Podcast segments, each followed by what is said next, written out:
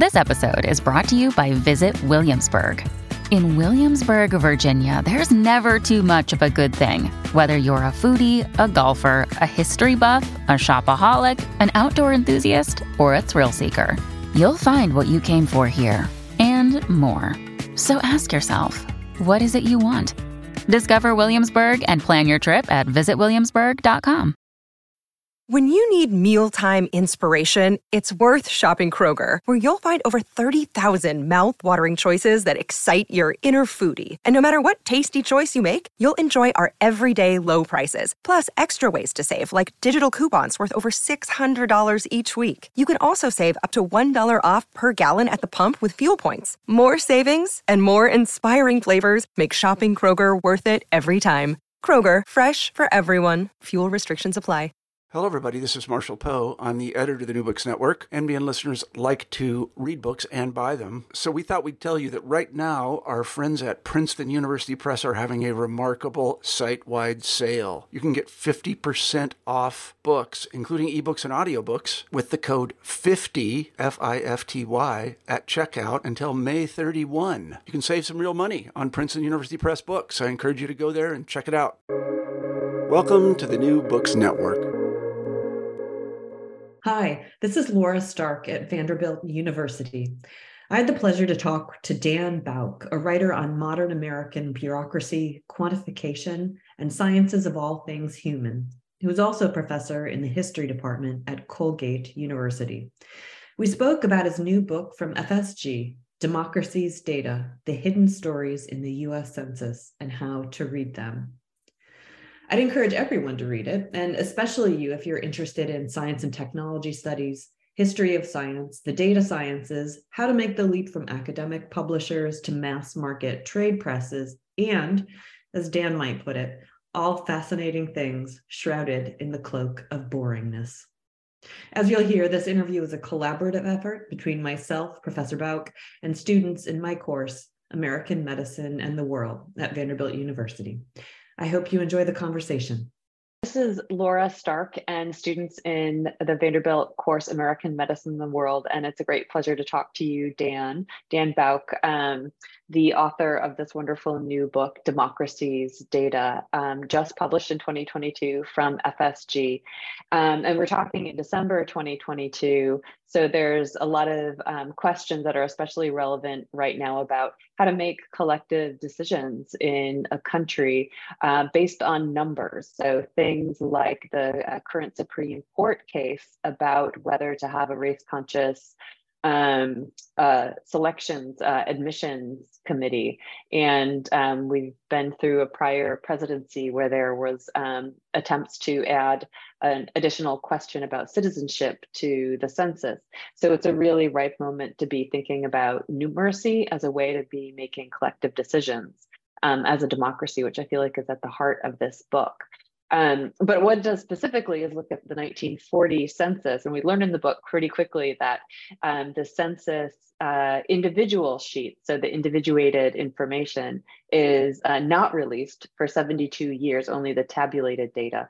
So what you're looking at as a cultural historian in the book is these individual personal data sheets.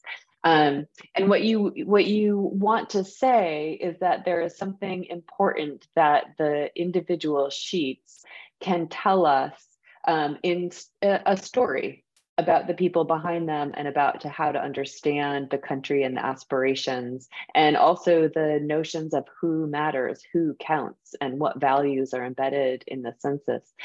Um, so one of the things we really appreciate about the book is the, um, that there's a clear clear showing of the politics of the story um, that's behind the data. But it seems like you had a few options for how to tell this narrative yourself. You could have written a polemic, but you didn't. You wrote a really beautiful um, uh, story itself. And you show us all of the hilarious and intrepid um, and brave things that people did in answering the census, in um, in doing the the the count um, and in using the data as well.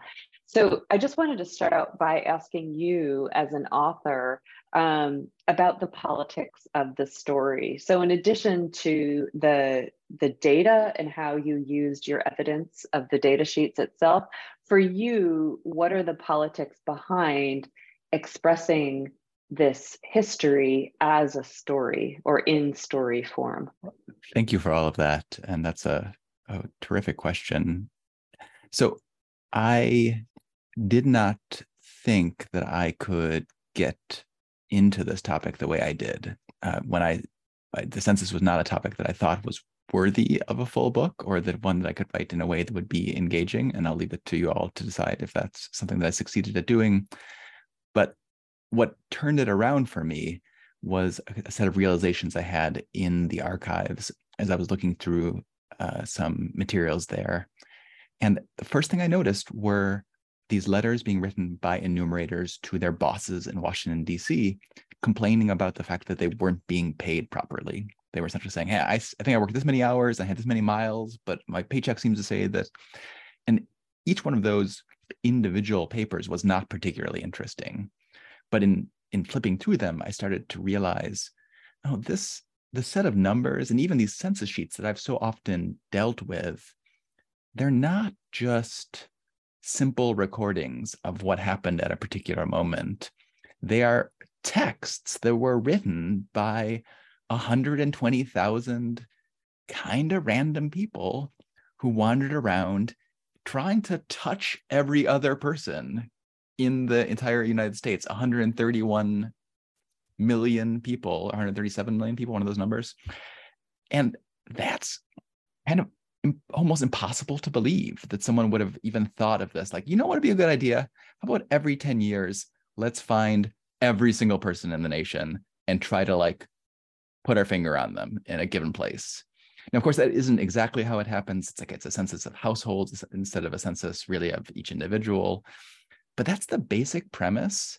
And it's the it's a kind of audacious thing that it took me a little while to to kind of recognize as being as audacious as it was.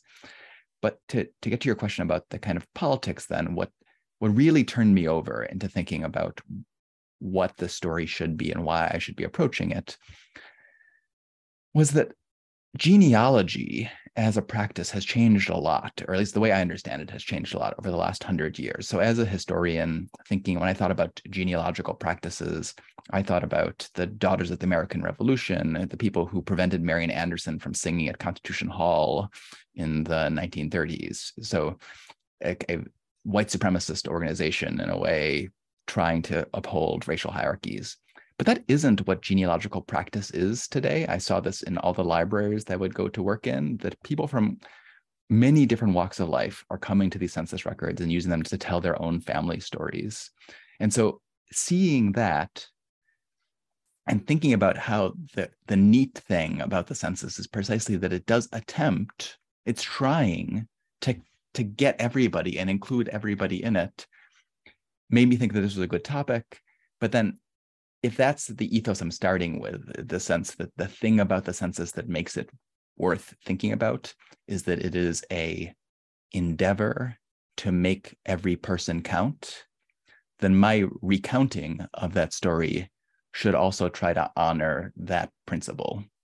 And just as the census itself fails at meeting its own principles quite often, I'm sure my story as well fails in meeting that quite often. But that is the the kind of driving goal, and so I think that's the the politics behind it. One of the um, the ways that the story starts off is by looking at the people who are actually writing the questions to go on the census in the first place. So it's nice because you're you're following this arc of almost the sheet itself from its construction to it going out um, in these people's hands to the doorsteps and into the tabulating rooms where people are actually doing all of the the assembling and then out into the world for various um, policy uses and, and beyond. Um, and in the first chapter, you show us the March 1939 meeting where um, people got together, but not just any people, a particular set of elite business people. You have a wonderful joke about Jeff Bezos. I just have to flag that. Um, as well as uh, academics and professional statisticians and representatives from labor unions. And you show us the negotiations over what gets put in and what gets taken out. And it hadn't quite um, registered how much of a material problem this is because there's only a limited number of lines on the census sheet itself. So because the space is a limited resource, the questions you can ask, and you show the shift from um, the 1920s um, uh, fixation on immigration um, and immigration policy and citizenship, and how that shifted by 1940 to, to real care about um, fertility. So you show us the connection between the people in the room and their eugenics um, commitments. So the concern about fertility and having white people reproduce, and also um, around income. So the first census in which a question about income was asked. And so one of the things you really nicely do is you use in this um, chapter the the um, description and the scene of this conference room to show how there were literally only men at the table and only white men. But in the audience so people there listening one of the the spies from the labor union was margaret scattergood. Um, and so how there, there was officially um, some women some non-white people in the room but they certainly were not at the table making the decision. But you bring margaret scattergood back in chapter three when you're talking about you use the um, the example of how um, partnership, marriage, um, relationships, and households were thought of in very normative ways, and you use the idea of what counts and what is a partner. To to show us how the census is really normative. That is it imposes ideas about right and wrong ways of living. So we can see a really clear example about what is valued and what what's considered to have worth. So i wonder if you could just tell us the story of margaret scattergood and um, how the figuration of her way of living just didn't fit in to the categories and what that teaches us more broadly. So margaret scattergood who has a terrific name, first showed up in these 1939 records, which themselves I didn't think I was going to find. They were one of these last minute archival surfacing materials where I, I knew that there had been some kind of a gathering of people to figure out how these questions, what they would be. But I didn't really know what happened there and was in my very last trip to the archives and before I stopped going to the archives before the pandemic shut down the archives. That I was able to find this and find these in the uh, in the records of the census director and start to piece this together. But so Margaret Scattergood there was attending as the representative of the American Federation of Labor, which would be there were two main labor organizations: the American Federation of Labor, which was for the trade unions, the kind of the the more skilled sort of labor unions. And then there's the Congress of Industrial Organizations, the CIO. They've now uh, formed the AFL CIO together, but at this moment, they were two distinct bodies. Margaret Scattergood was a researcher for that group, and she had been sent to DC in lieu of her boss, the, the president of the organization, to give some of labor's views to be amongst the people who would try to help contribute to the questions. And so, for instance, labor, I think we'll probably get to this, was one of the groups that wanted there to be this income question attached because they were interested in figuring out what is the standard of living of workers throughout the United States, information they could use to try to fight for improving that standard of living or to use in wage negotiations, that sort of thing. So Margaret Scattergood, though, turned out to have an interesting uh, story. My history lab, a group of students who I was working with, we sat down together because I wanted to make data portraits of all of the question men, all of these people who had been in that room. Um, but that is to say, I very seldom use photographs in the book. I instead want people to be represented the way that they are represented by their data in the census record.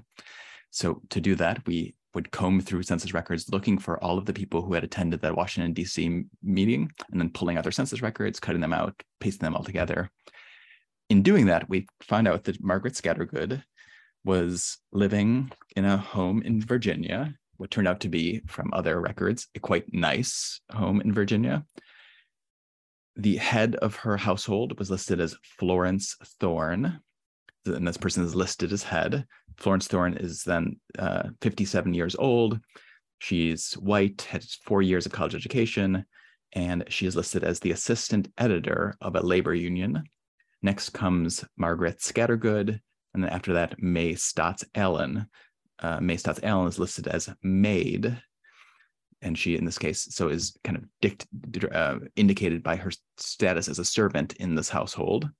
Margaret Scattergood is listed as a partner. So this was not the first time I had encountered a partner. And so I now knew a little bit about what, what that meant for me. When I first heard the term, it was a real mystery. I knew that often when we talk about partners, a partner might be a partner in a business, partner could be a partner in crime, uh, but more often than not, partner was something we had come to use to think about intimacy, people we live with. It might be a synonym for uh, people who are in romantic relationships. It might be a way of indicating um, all kinds of ways in which people end up living together. And so the question, the obvious question was, is that's what's happening here between Margaret Scattergood and Florence Thorne? Now you might, dear listener, say, wow, what business is that if that is yours? Uh, and indeed, it's not. It, and right, you know, why why should I be trying to pry into intimate lives of these people, intimate lives of these people? And to some degree, I'm I'm not. Uh, all of these census sheets, one of the things I think is most fun about them, most interesting about them, is that they're full of all these questions and mysteries where you you start to dig even a little bit in and you think like, I wonder what their lives were like together, right? What were Florence and Margaret and May like it, it, probably they had fights. Sometimes they were mean to one another. Sometimes they were eh, like doing things that they were really enjoying one another's company. Some of they one of them was paid for the work in that household. They one of them was the boss of the other in that household a number of them were bosses of others in the household, right? So it's like there's all these really funny, interesting dynamics, none of which are captured in the census record, or very few of which can actually be captured in the census record.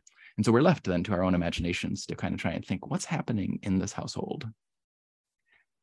The, the more pointed question, the more pointed mystery that I was then invest- investigating was what does it mean for one person to be labeled as a partner to another? And there, it turns out we can think of this as a trick or a tool that the Census Bureau would allow enumerators and people being counted to use to explain a way of living in a family, in a household that otherwise didn't fit what they were assuming a household would look like.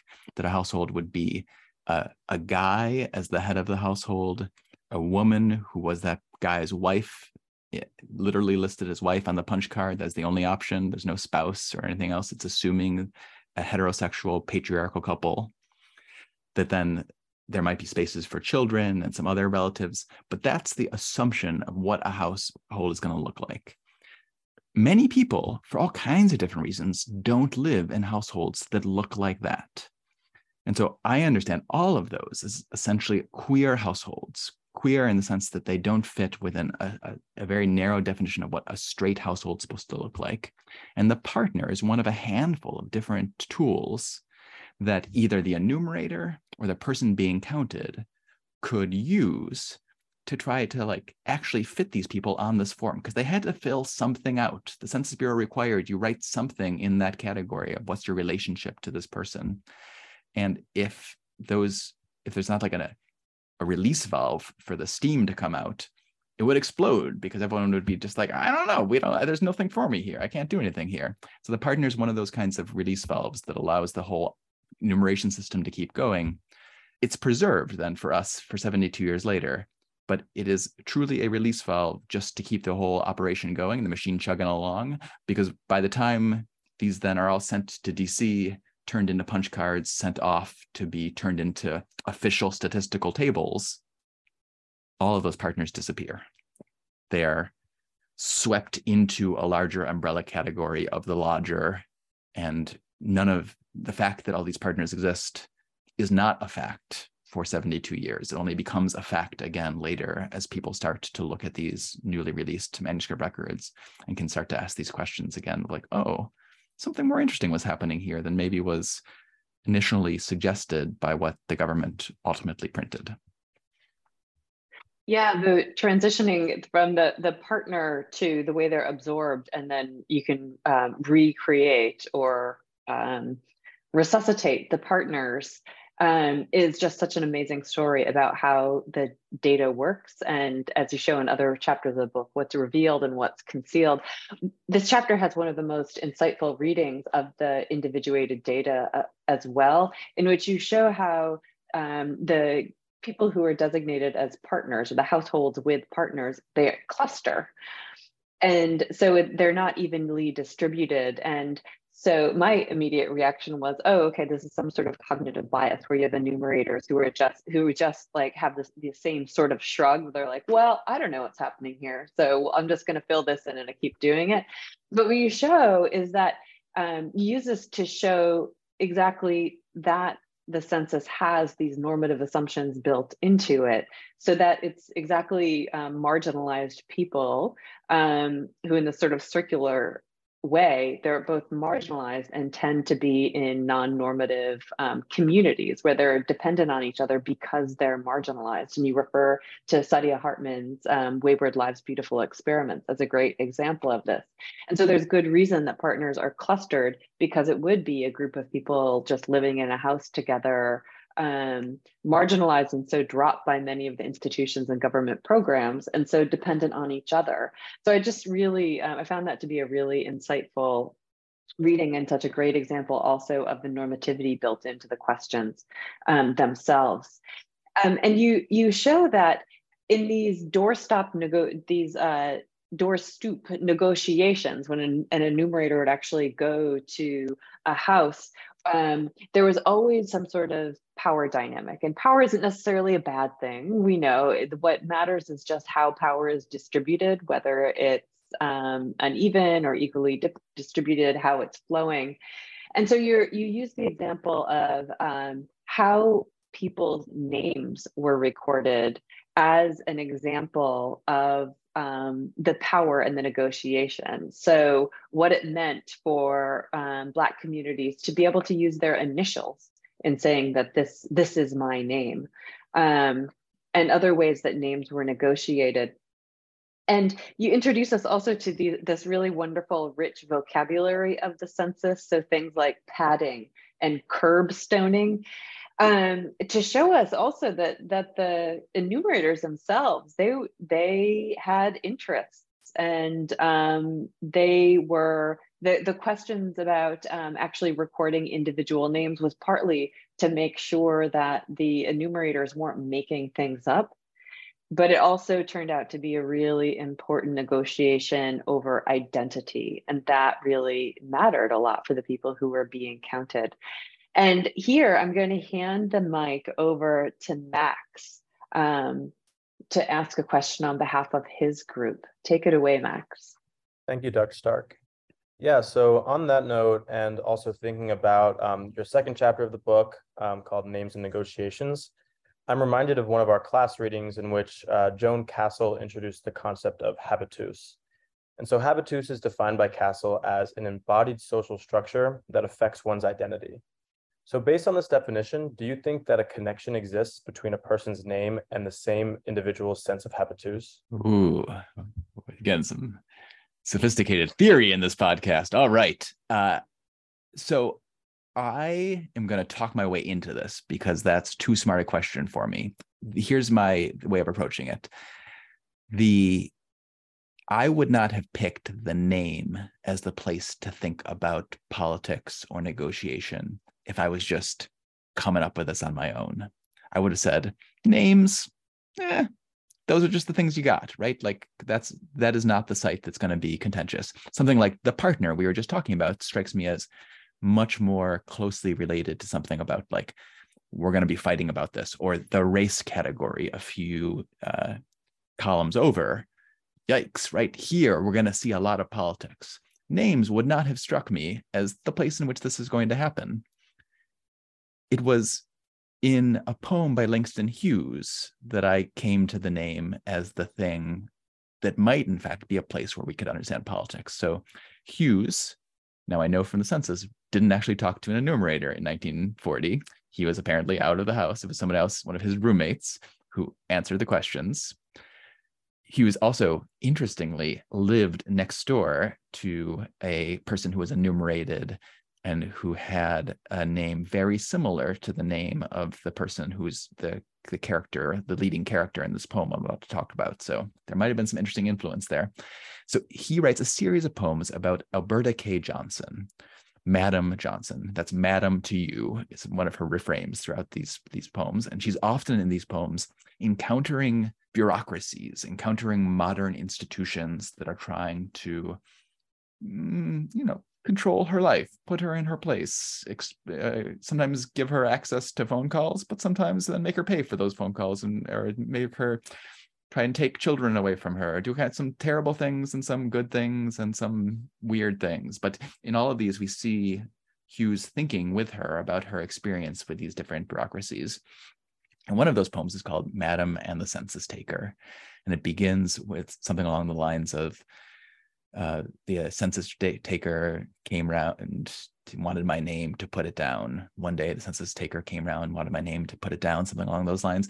Wanted my name to put it down, right? To write it down, but to put it down also has a, this other meaning, right? To like to mock my name, to say bad things about it. Uh, and Alberta K. Johnson, what a good citizen she is. She's giving her name in direct directory style. She says Johnson, Alberta K. Um, but then he didn't want to write my name that way, something along these lines, right? And so we start the, the actual source of the fight it turns out to be is not a plausible fight. It's unlikely that an enumerator would have fought uh, alberta k. Johnson over writing down k. They write down k all the time in these census records.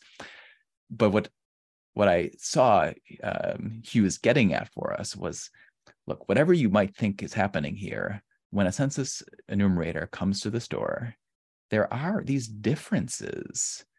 There's at one level sometimes people just don't want anybody coming to their door and trying to ask them questions. But then who that person is and the way that they try to take advantage or use this position that they have can lead to all kinds of bad feelings can lead to people fighting with one another about how it is they're going to be represented. And the name it turns out is a, like a fruitful way to start to get at that set of questions because in the end we don't know why a person is named the way they're named in a given census. We only know what in the end an enumerator wrote down. So what we're seeing is the enumerator's representation of an individual. We're not seeing even their own presentation of, sen- of self or identity it might be in there, right? So is there is this habitus? It's at the best we're seeing one attempt at representing an identity, but we're definitely not seeing a full presentation of self. Uh, or I shouldn't say we're definitely not seeing. We're probably not seeing a full presentation of self. We have no way of knowing if we're seeing a full presentation of embodied self. Instead, we're seeing one attempt at two people, each with their own habitus, uh, work in the world, playing certain roles, and then like kind of negotiating with one another and landing with this sort of uh, indication on a census sheet. The data are always from a, a perspective, from the enumer- enumerator's perspective, and the idea that it's sort of a, a super a, um, the veneer of a person as opposed to their embodiment in the world seems really important. And you show us in the book that there's politics um, all over the, the production of the census. And um, you move on then to show us the politics behind uh, the patronage system and the favors in figuring out who would actually get hired as an enumerator. And that was pretty stunning to see um, how people were wrangling over just um, uh, fighting over the jobs when when people needed them. Um, and you also uh, do a really um, thoughtful and, I mean, for us anyway, um, insightful job to show us how to read for silences um, in a chapter that's especially looking at the white supremacist logics that are built into the census. So earlier you show us how um, with curbstoning, so enumerators actually making people up and the strategies that the framers had for um, making sure they could tell if an enumerator was fibbing or something like this, that there had been um, overcounts. There'd been the invention of Black Americans in asylums, which created this health data claiming that there was a disproportionate number of Black Americans um, with mental illness, which was then used falsely to justify um, forced labor, slavery um, in previous censuses. But then you're showing us how, with the 1940 census, there was a really live concern about undercounts and legitimate concerns about undercounts of African American, Mexican Americans, and other oppressed groups in the United States. Um, and so here I'm going to hand the mic over to Leif to ask, um, ask a question on behalf of his group. Hi, Professor Bouk. Um, thank you so much for writing your book. It was a really great culmination of research for us to learn more about like US data. Uh, you mentioned race as a really important topic throughout the book, given the context of the 1940 census. Uh, we had Jim Crow segregation and the China, Japanese exclusion camps. Uh, you mentioned specifically that white people were given higher ranking positions within the Bureau, the Census Bureau itself, and that people of color, specifically Black people, were significantly undercounted uh, during this time. Could you explore with us your understanding of how underrepresentation of, of minorities at higher levels of the Census Bureau contributed to inadequate counting of these communities? And if there are any conclusions you can make about how this undercounting uh, impacted the Black community specifically. Okay, yeah. So right that's a that's a big question and a really important one. One way we could dig into it is by thinking about what difference it made when there were black researchers working for the census bureau. So when we look to the 1910s it turns out there were in a segregated washington d.c and a segregated census bureau there were some really um, well educated um, really innovative, um, really kind of clever black clerks working in the Census Bureau in a segregated office. And they went about looking through past census records, uh, census tables from the end of the 19th century, from the 1870s, post Civil War on. And they would they would use what what now are taken to be quite sophisticated methods to track whether or not the number of African Americans that they were seeing in the census records changing from decade to decade seemed to be in line with what they understood to be the rates at which African Americans were being born and the rates at which they were dying and the rates at which they were moving in inside and outside and out of various places. So we would now call this demographic analysis. They did a species of this in the 1910s and these clerks then produced a report showing that there had been very significant undercounts of African Americans in the 1870s and in the 1890s. That was published, it goes out into the world. And as far as we can tell, very little happens as a result of that being published. But it is there, and it wouldn't have existed had it not been for the fact that there were those Black researchers working for the Census Bureau in 1922, a mathematician named Kelly Miller, who's a professor at Howard, goes having read this work, probably being, he's in Washington, D.C. as well. He's probably talking with many of these clerks. I mean, and, and, to say clerk, we this is not a it's not a high rank, but this is a very skilled position. These are people doing really serious work, and I don't I don't clerk could you could take the wrong impression. So this professor of mathematics now uses some of the same methods and makes an argument that in 1920, the census again has significantly undercounted African Americans. This time, Miller is a very prominent Black public intellectual. He publishes in Scientific Monthly, a major magazine journal. And so the Census Bureau this time has to respond to an, a kind of outsider criticizing them. And they essentially say, eh, no, we don't think you're right their their arguments are not particularly strong, but they feel like they have to at least try to to to um, push back against this. It's only after the 1940 census in 19, 1947 that Daniel Price publishes this. But after the 1940 census, a, um, a white sociologist publishes a paper based on comparisons looking at the rates at which young African American men and young and and just young men generally in the United States are being counted by the census versus those that were being counted by the selective service, the draft, as World War War was beginning, World War II was beginning. And it compares those two numbers and determines that yet again there was a significant undercount of the whole population, but especially of African Americans. All right, so what's the like what's the takeaway of all of these different stories? I guess was one way to say it is we we wouldn't know about these undercounts at all had there not been Black researchers working for the Census Bureau.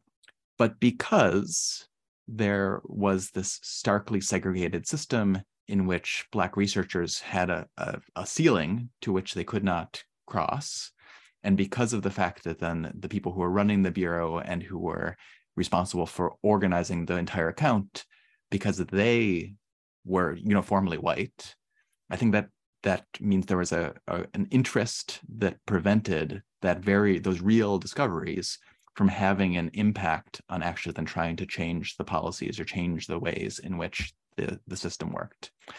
Now, so does that mean that had there been um, black representatives in the among the question men or in the census director, would that have fixed all these problems? Probably not, because the problems are not purely about how the Census Bureau runs. Undercounts are tied much more to a whole variety of different ways in which we understand how the inequities in our society. I have a friend who works for the Leadership Council, uh, Meeta Anand, and I, I, would love to steal this line from her that the Census Bureau census is a report card for the United States, and she means it as a report card not because it tells us, not because of the ways it positively tells us things about the country, but the fact that it doesn't count people is a, in its own way a diagnosis of some of the problems in our society. If people had stable homes, if people were all valued equally in our society, we'd probably be able to count them all much more effectively than we can today. And so when we when you look and see these significant undercounts, that's evidence partly about things happening in the bureau, but it's also evidence, for instance, the the, the largest undercounts were in Washington D.C. And not coincidentally, Washington D.C. didn't have representation in Congress. It had no person who would gain or lose by making sure there was a full count of people in Washington, D.C. Therefore, Washington, D.C. was undercounted, and Washington, D.C. had a lot of Black residents who were, as a result, undercounted at a very high rate there. That's a structural procedure, structural factor. Doesn't have anything to do with who's directing the Census Bureau. And then uh, the final thing I'll say is we see the census stop acting primarily as a tool for enforcing white supremacy only because of the move of other kinds of political groups and social movements in the 50s and 60s and 70s. It's external politics that can then say, we're going to continue to ask race questions, for instance, but now we will use those race questions. We'll change the way that they're defined and we'll, you know, torque them, turn them around so they can be used to fight against discrimination and the legacies of discrimination rather than to continue to enforce it. Yeah, that's great to show um, how the same um, concepts can be used, but the way the questions are asked and who um, who is able to be at the table to define the questions can be used to different ends, whether it's for justice or for for more oppression. Um, and you you show that at all the the meandering route of the census sheet that there's power being negotiated and always also at the doorstep.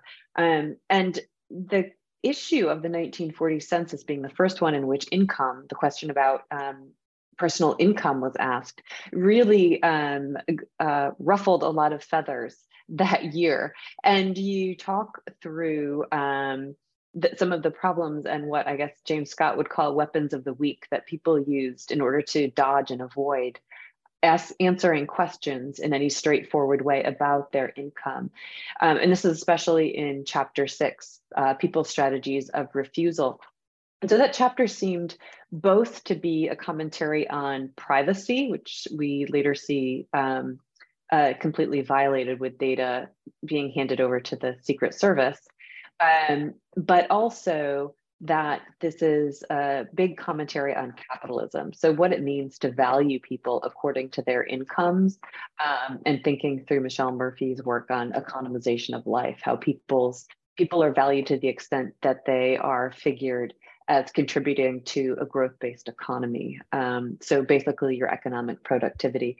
So we're interested in um, sort of hearing more of your thoughts about the income question, which was the real, sounds like it was the real issue with the 1940 census. And from here, I'm gonna hand it over to Lainey. Yeah, hi, Dr. Bouk. Um, I really enjoyed your book. It was really insightful. And um, as Professor Stark said, um, in chapter six, you mentioned people's fear of reporting their income due to potential discrimination from the government. And in our class, we learned about valuation, which is the concept that connects the way that people are valued to the way that they're governed. And so, um, historically, can you kind of explore the stakes of valuing people based on their income, both for the government and for the people answering their the questions? Yeah.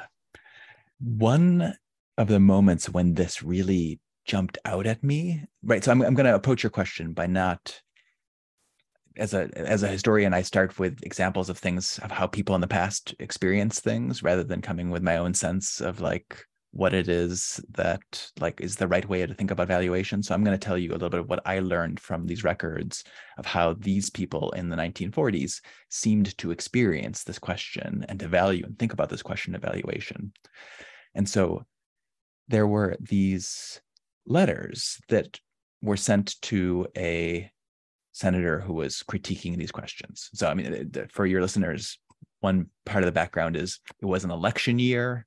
So, uh, Franklin Roosevelt was up for election as president, and a Republican senator from New Hampshire decided to use the census, which was happening in the same year, as a platform by which to try to take some dings at Roosevelt and try to attack him and undermine his candidacy. And one of the ways he does that is by going on the radio ton. Remember, the radio at this point is the way you get a mass audience. And he gives these big orations talking about how what a terrible invasion of privacy the census is going to be. And in particular, he does that by focusing on these income questions. And then he then continues to, to do this over and over again. And he starts saying thousands of people thousands of people are writing me letters of, in, with just such anger about these income questions. And I re- listened to this and I, of course, assume that he's lying. He must be lying. You know, there's probably like 10 people who did this sort of thing, but he, you know, who know who would know? So I went to his archives, which are, are held at Dartmouth College. And it turned out he kept a lot of these letters and there were thousands of them. Like he got a lot of, a lot, a lot of letters. Um, I I took photos diligently of an awful lot of them, although probably not still all of them. Turned them into these PDFs that are thousands and thousands of images long, and I brought them back here to Colgate, uh, where I was working with my history lab, and we were pouring through all of these these letters, and also trying to kind of find them, the people who had written them in the census, to kind of see especially when they would sometimes say like, mm, "I'm not going to tell any enumerator this question about my income." We're like, "Oh, I wonder if you did," and we could go and try and find them and see see exactly what had happened. But so one set of these letters just looked like a, a packet of letters. They're all kind of stuck together. But one of my researchers, Emily Karovich, went and found these people in the census records, realized they were all from New Hampshire, and that they all worked in the same office together. And the office they worked in was so one was listed as like inspector of the poor. I think that was what got Emily interested. She's like, wow, what is an inspector of the poor? And I'm like, oh, I don't know. And we kept looking, and it turned out all of them had these, these kind of similar job titles. They worked for a town, and they were essentially the local welfare office. Like they were the people who decided who was needy and therefore needed to get some money and other support from the local government.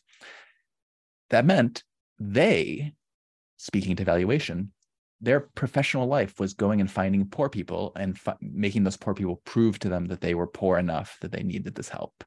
And one of the things I think that we understand about thinking about valuation is for them to to have somebody from the government come ask you about your finances and to be forced to reveal that information, they had learned through their work was to lower one's status. It was to admit to a need or admit to being in a position of desperation that they that they didn't want to be associated with. So when they're writing these letters saying, "Oh no, we can't have this income question," they're they're bringing to that sense of repulsion from this question all of that work life and all of that this the social status that's built into this question the idea of like some people admit their incomes to the government and some people don't. So that there are other answers to that question but that's just one way in which looking at these records you can start to to feel people to, to have them reveal to you what it is that valuation meant. Because the there is no one thing that valuation means. Valuation will will, will mean different things. Like sometimes you know you can think of a person getting a raise and that might be like oh look at this terrible job that i have and now somebody's just going to give me more money to do it and they all they care about is my labor. Uh, but most of the time you get a raise and you're like oh, i got a raise. This is awesome. I am so valuable. That's a great point. Um, and right so like we we see people have like very different responses to this act of having their lives valued. Uh, and it's a really in, in a perpetually interesting question to figure out how and why do they have those those distinct ways of understanding and thinking about that valuation? The final thing i'll say on this point uh, because i know that laura you brought up this the michelle murphy thing. So in this this terrific book the economization of life which is one of my favorites murphy is talking in particular i think about how people in this period and afterwards in the United States and then also in Bangladesh are starting to understand that if they control and shape and manipulate population, who gets born, whether people have access to, are allowed to give birth, all these sorts of really intimate questions. By controlling those things, they can then like turn a knob and turn up their GDP, like increase the production, make the their nation suddenly more wealthy by by kind of trying to tweak control population. Now, what's happening here with an income question could be that like that's one possible way of understanding what's happening here.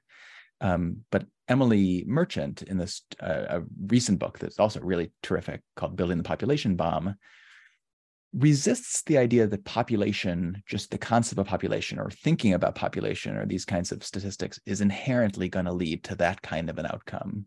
And I think what what I've learned from her work and what the way I think about this is that this is much more an example of what she would call planning for rather than planning. That in, the idea is not to shape the population, but to, to use very good data about a population so that you can then try to, as a government, better meet its needs.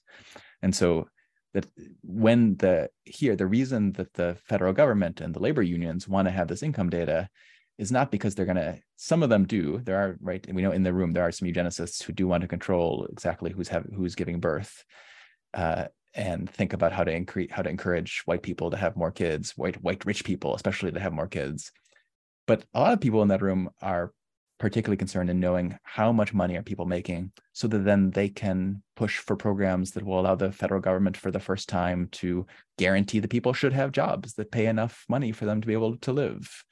Some people are pushing for that. Other people in the labor unions are pushing again for trying to be able to make it so that then workers will have what they need for them and their families to survive.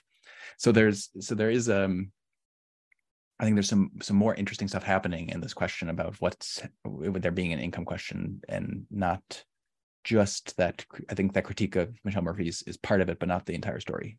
That's a really great point, uh, showing the distinction between Emily Merchant and the um, Michelle Murphy reading of what's being what's happening when people when uh, governments are paying attention to to money and people's income.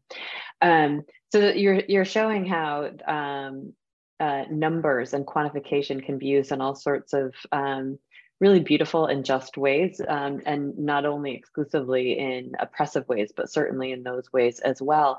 And here to wrap us up, I'm going to hand the floor over to Sarah. Thank you, Professor Stark. So, um, switching gears a little bit, in the last chapter of your book, you write that, quote, you, dear reader, have likely experienced a few moments of shock, surprise, or even revulsion in this book's extensive accounting of some of the stories behind the numbers. End quote. In class, something that we've talked a lot about is the idea that inequalities and disparities often come from structural barriers that disenfranchise large groups of people. So, with that, I was wondering if there were any structurally oppressive elements of the census that you found to be particularly shocking or surprising when completing the research for your book. Yes.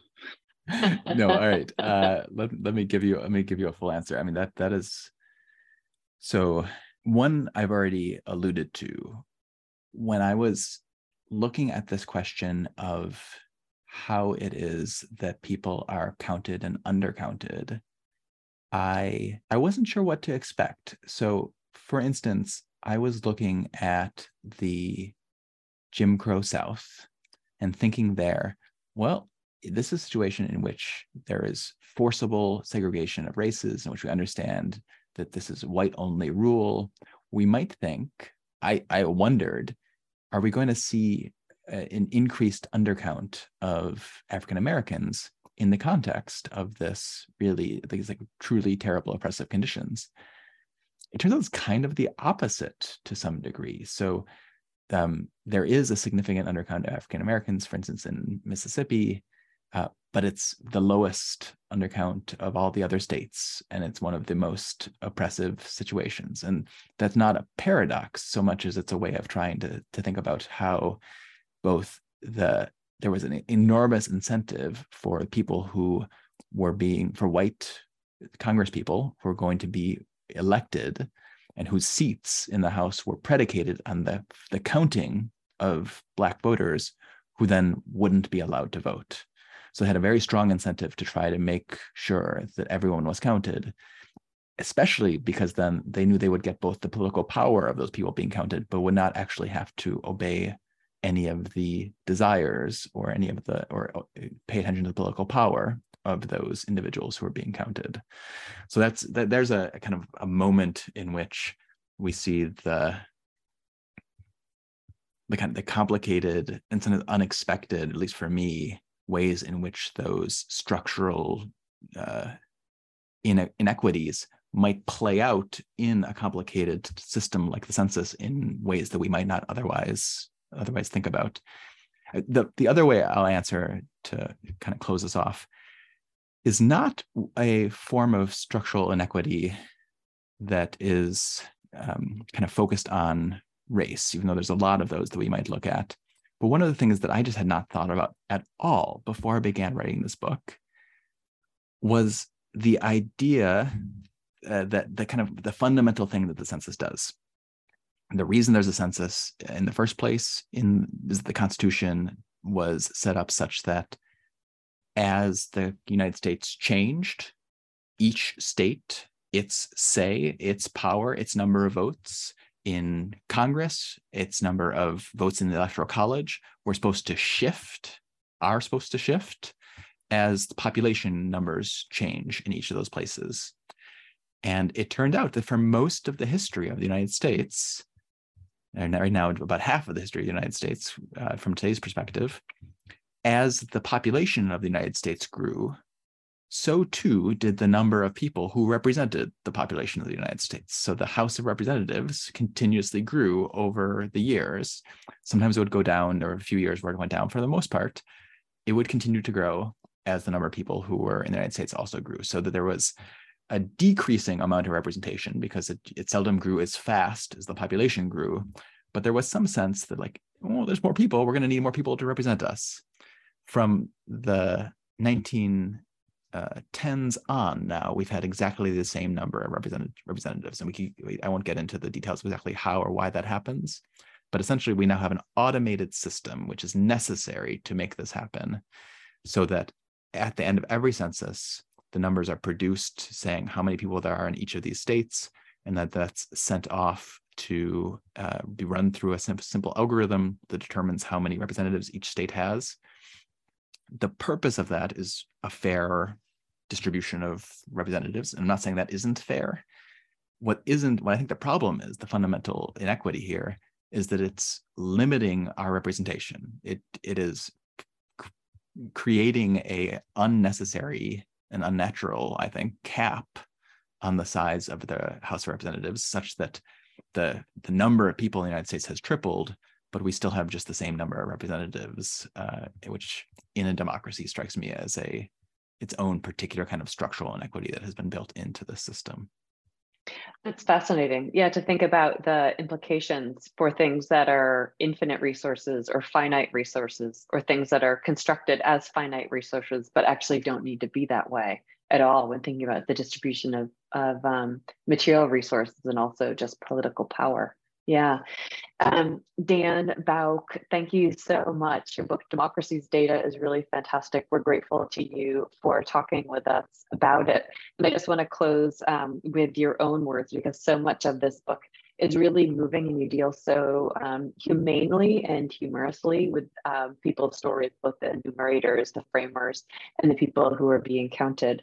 But you write that um, these data, that they're not just numbers, they're texts too that we can use to better understand ourselves, our political systems, and our societies. We just have to learn how to read them. So thanks so much for your time. Thank you. Thank you, everybody. This has been a lot of fun.